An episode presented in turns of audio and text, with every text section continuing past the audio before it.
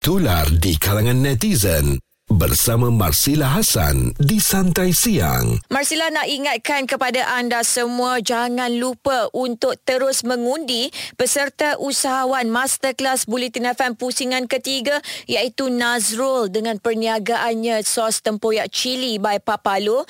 Juga ada Nadiana dengan serum bulu mata dan kening Miss Milicious, dan Suraya dengan perniagaannya Cordial Minuman Rozel Sorelicious Legacy. Siapa agaknya di antara mereka bertiga ni, Nazrul, Nadiana dan juga Suraya, yang berpeluang untuk menang dana perniagaan berjumlah RM5,000, slot iklan radio bernilai RM45,000. Bukan itu sahaja, juara usahawan masterclass Bulletin FM akan dapat geran pendigitalan PKS bernilai RM10,000.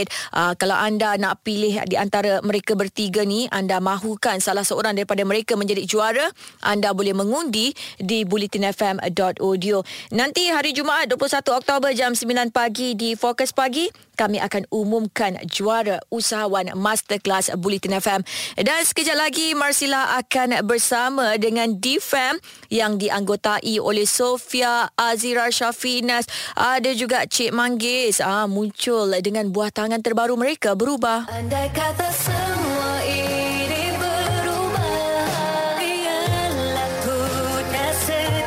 Marsyla nak borak-borak dengan diorang semua. Dengarkan muzik terbaik 90-an hingga kini bersama Marsyla Hassan di Santai Siang. Hari ni Marsyla tak seorang-seorang, sebab Marsyla bersama dengan DFAM yang baru muncul dengan buah tangan terbarunya, Berubah. Andai kata semua ini berubah, biarlah ku tak sedia.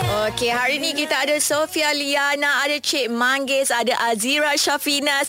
Alright, so Marsyla nak tanya dulu dekat Sofia lah kan, sebab Sofia pun terlibat kan dengan penghasilan lagu Berubah ni. Yes, betul. Berubah ni pasal apa, Sofia? Berubah ni pasal satu benda yang mungkin pengalaman kita daripada buruk ataupun buruk lah kan, buruk dan baik yang kita sama-sama rasa perlu berhenti. Dan jangan stuckkan diri dekat satu situasi yang sangat lama. Jadi berubah tu is something actually very positive. Selalunya orang takut dengan perubahan kan, sebab terlalu biasa dengan Kenapa awak ni macam nasyid tu. Selalunya terlalu comfortable dengan apa yang kita hidupkan. Macam our life, we are very comfortable with our lives. But change ataupun berubah sometimes can really set you free. Okay, so the song mostly pasal benda yang macam tu lah yang kita nak menceritakan. Okey, so kalau tiba-tiba ada orang rasa dia macam stuck dekat satu situation tu, Berubah tu dengarlah lagu Berubah ni kan. Betul. Dia dengar selalu. Sebenarnya dia bukan stuck je, dia bila-bila lah, sebab kita memang ada perubahan dalam diri kita every day. So memang lagu Berubah ni memang korang kena dengar hari-hari. Okey, insya-Allah berubah. Sebab kan korang ni kan jarang keluarkan lagu tau. Last korang keluarkan lagu Panas tahun 2019. Betul. Every time nak bila ada keluar lagu baru tu, proses rakaman tu susah tak? Sebab yelah, dah bertahun-tahun kan. Azra rasa untuk berubah ni a bit struggle lah untuk kita bertiga. Sebab before this kita bawa genre yang beza kan. Kita bawa lagu pop, but this time kita bawa lagu ballad. So bila kita nak menyanyikan lagu ballad tu, kita kena betul-betul feel, and then kena daripada jiwa lah sebenarnya cerita. And then Abang Faizah banyak bantu kita macam mana kita nak hayati lagu tu dengan lebih baik. Lepas dia explain baru kita, oh okay, now we know what to do. Okay, baru faham lah lepas tu. Alright, sebelum ni kita tahu kalau macam DFAM ni genre korang ni rancak-rancak. Kenapa pilih yang ni? Sebab memang kita dah senyap for 3 years kan. And then orang memang surprisingly orang masih menantikan DFAM punya comeback. And semua aspek kita comeback dengan lagu yang genre sama lah, DFAM kan. Tapi we give them a little twist. Betul. Korang kena dengar lah the other side of DFAM. Yang sebenarnya macam sekarang ni kita memang nak highlight kita punya vocals, which is kita tak pernah buat sebelum ni. Betul. And then dia sesuai dengan lagu kita Berubah. Sebenarnya kalau tengok tajuk berubah tu, dia sebenarnya dari banyak aspek. Kalau untuk DFAM punya produk ni sendiri pun single produk lah kan. Ni semua produk kan lah. Untuk single ni pun ada semua banyak benda yang kita boleh kaitkan dengan perubahan. First, Manggis kita punya appearance as DFAM, macam Manggis dah pakai tudung satu. And then lagu punya genre, kita punya music video punya look and feel. This is our first time buat music video abstract. And then semualah cara kita nyanyi lebih kepada emosi daripada macam tu. Seronok-seronok. Maknanya totally lain lah daripada memang lagu-lagu DFAM yang sebelum ni. 100. Jadi kenalah dengar berubah ni kan. Okey, lepas ni Marsyla nak tanyakan DFAM ni macam-macam kita tahu memang busy dengan karier solo juga kan. Marsyla Hassan di Santai Siang setiap Isnin hingga Jumaat bermula 10 pagi di Bulletin FM. Azira Syafinas, Cik Manggis dan Sofia Liana datang dengan buah tangan terbarunya Berubah. Andai kata semua ini berubah, ialah ku. Okey, korang bertiga ni kita tahulah ada karier solo masing-masing. Jadi korang tak risau ke sebab hasilkan lagu 3 tahun sekali, berapa tahun sekali kan? Nanti peminat ni anggap apa DFAM ni busy dengan karier solo je, nyanyian ke mana? Awak ni pelik tak ada lah. Sebenarnya DFAM ada je. Kita masih aktif walaupun orang tak nampak kita keluarkan lagu yang baru. Tapi kita masih lagi, orang kata, stand strong sampai sekarang. Betul. And then alhamdulillah, even untuk lagu Supergirls pun, walaupun itu lagu daripada 2015, sampai sekarang orang masih lagi nyanyi, dengar dan nyanyi lagu tu. And then I think DFAM sangat pentingkan kualiti lah in terms of song. And then kalau kita nak keluarkan satu karya tu, kita akan make sure yang benda ni betul-betul come from the heart. So that's why kita ambil masa sikit untuk keluarkan lagu. And another thing, sebab masing-masing pun sebelum-sebelum ni banyak kita fokus pada individual job. And plus it's PKP juga. Betul. So ada sebab lah kenapa terjadinya 3 tahun tu. Okey, kita tahu DFAM ni since tahun 2015 lagi kan, until sekarang ni 2022, dah lebih kurang 7 tahun. Macam mana nak pastikan satu grup tu bertahan sikit punya lama? Korang tak pernah bergaduh ke macam mana? Gaduh tu ada je dalam mana-mana kita relationship actually sentiasa akan ada gaduh lah, tapi it depends on individually. Kalau dalam any relationship pun memang ada, of course lah ada perbalahan sikit-sikit, tapi kita selalunya sebab kita dah kenal masing-masing punya perangai kan, so dah lama sangat berkawan daripada 2010 lebih lah. So kita dah tahu dah macam mana nak handle orang ni, macam mana nak handle orang tu. Kita give and take lepas tu. And lepas tu sebenarnya kita kawan sangat lama sebelum kita create DFAM. Ya, betul. Dan kita dah bekerja bersama sebagai penari lama, lebih daripada 5 tahun sebelum kita mulakan DFAM. Jadi dekat situ kita punya bond untuk bekerja sekali semua tu memang dah ada. Dah dibina. Wah, dah dibina. Betul. Syat ayat tu.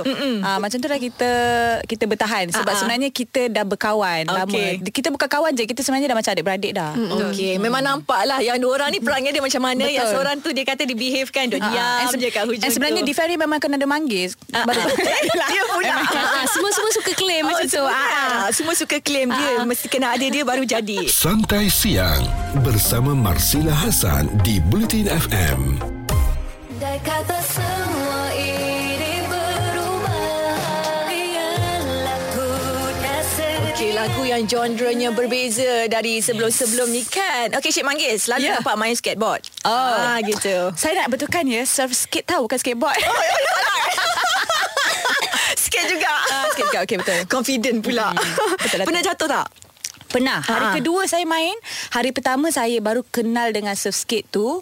Saya takat main macam tolak-tolak macam tu je dah. Hari kedua saya dah konon-konon macam terror. Padahal balancing pun tak ada. Saya turun ramp, patro meniscus. So saya punya accident yang teruk jugalah. Sebab pakai lutut kan. Lepas tu belum sempat heal lagi, saya dah main lagi. Awak kan menari. Awak tak takut ke cedera nanti tak boleh menari macam mana ni? Saya rasa saya punya apa tu, rasa takut tu dah tak tahu kat mana. Dah tak ada dalam hati kot. Dia as long as boleh cuba, jadilah kan. Sebab Manggis memang suka benda yang ada challenges. So Manggis suka lah. Kalau Manggis jatuh sekali, Manggis tak akan rasa macam, oh this is the last one. Tak, Manggis suka macam jatuh, tak apa, bangun lagi. Jatuh, bangun lagi. Macam itu semangat yang kita nak. Itu semangat yang kita nak. Okay Manggis, ada peminat DM tanya dekat Manggis. Oh peminat saya ke peminat DM? Dia peminat.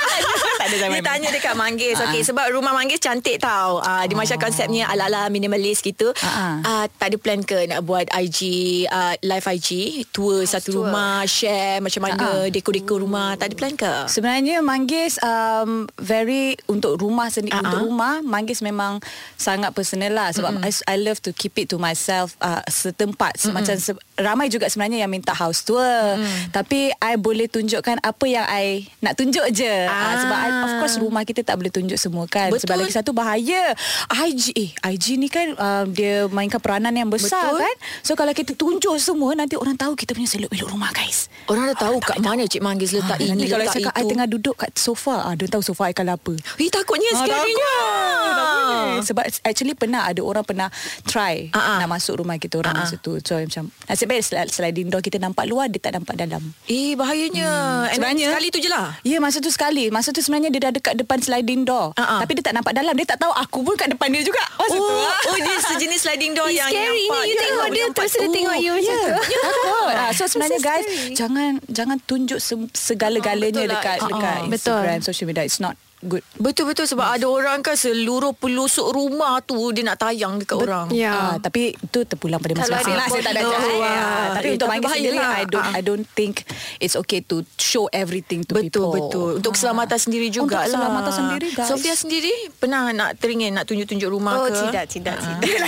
Saya memang sangat-sangat private. Betul. Awak ni nampak macam very low profile, secretive, mysterious. Semua adalah untuk Sofia ni. Lepas tu bila kita dah tahu Sofia macam tu kan, peminat-peminat pun nak tahulah Sofia Liana ni sebenarnya orangnya macam mana. Selalunya orang yang macam ni dia suka baca buku tau. Saya tepuk tangan. Betul. You're amazing. Sebab dia nampak macam misteri begini. Tak adalah misteri sangat pun, keluar je lah. Keluar je, I mean normal lah. Cuma minat tu tak involve aktiviti luar sangat. Dia macam tu, macam kurang aktiviti luar selain menari. Maknanya Sofia ni lebih suka spend masa untuk diri sendirilah. Sebenarnya sebab saya penulis dan saya buat banyak lagu kan, featuring ke apa-apa lagulah. So I need the alone time tu. Saya perlukan space, my own space. Jadi bila saya dengan saya punya own space, saya rasa selesa and idea banyak keluar. Okay, sebab itulah dapat hasilkan lagu-lagu yang best-best. Alright, itu soalan untuk Manggis dengan Sofia. Azira, jangan ingat awak duduk kat situ diam-diam sorang-sorang. Tak ada soalan untuk awak Kejap lagi saya tanyakan. Marsyla Hassan di Santai Siang, setiap Isnin hingga Jumaat bermula 10 pagi di Bulletin FM. Andai kata semua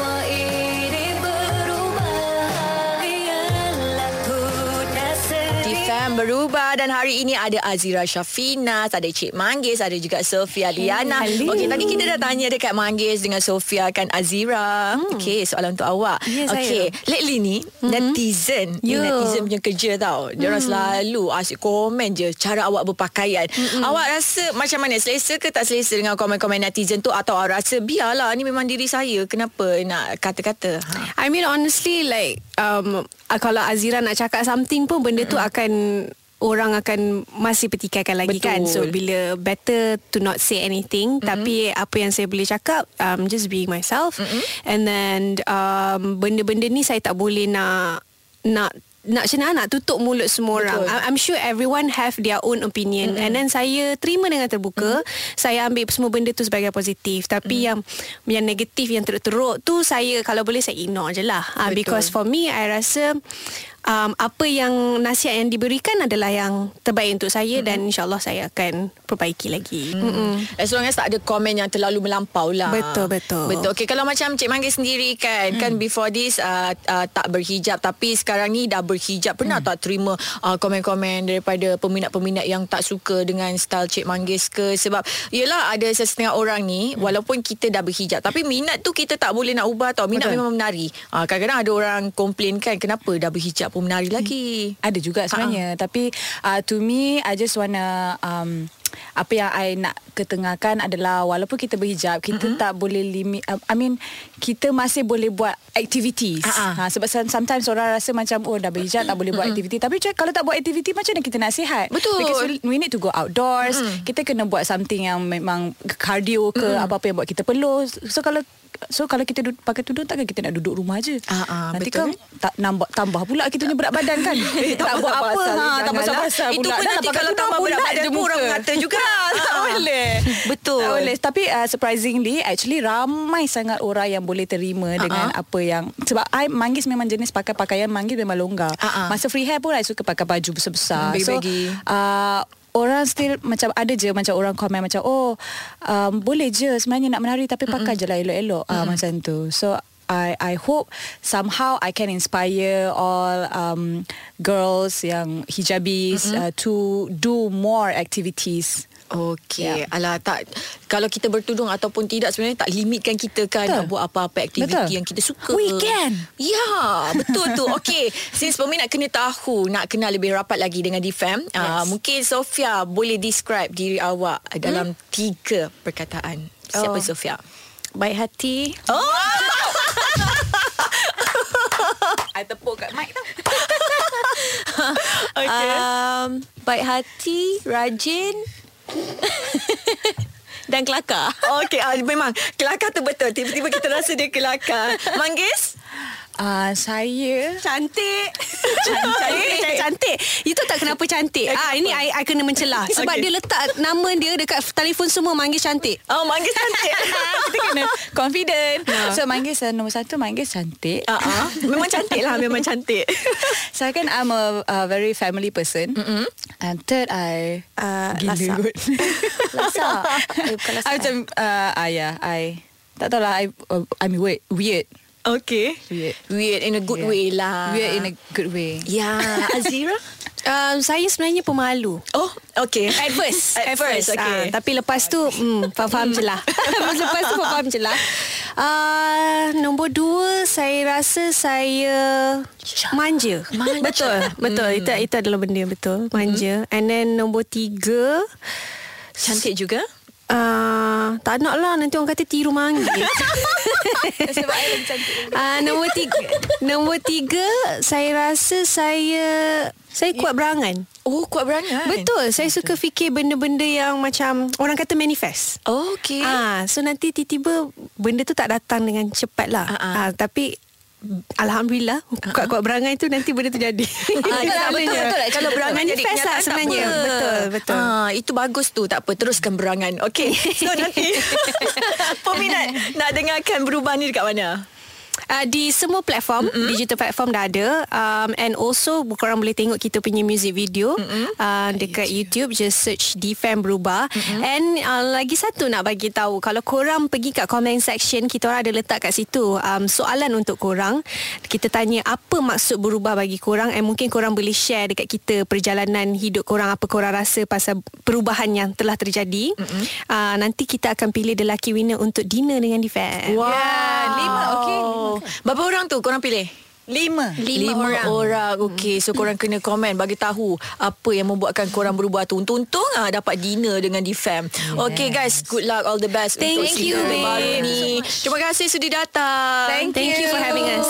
Gaya hidup dan info semasa. Biji-bijian dan juga kubis bunga itu boleh membantu mengelakkan masalah kuku yang rapuh.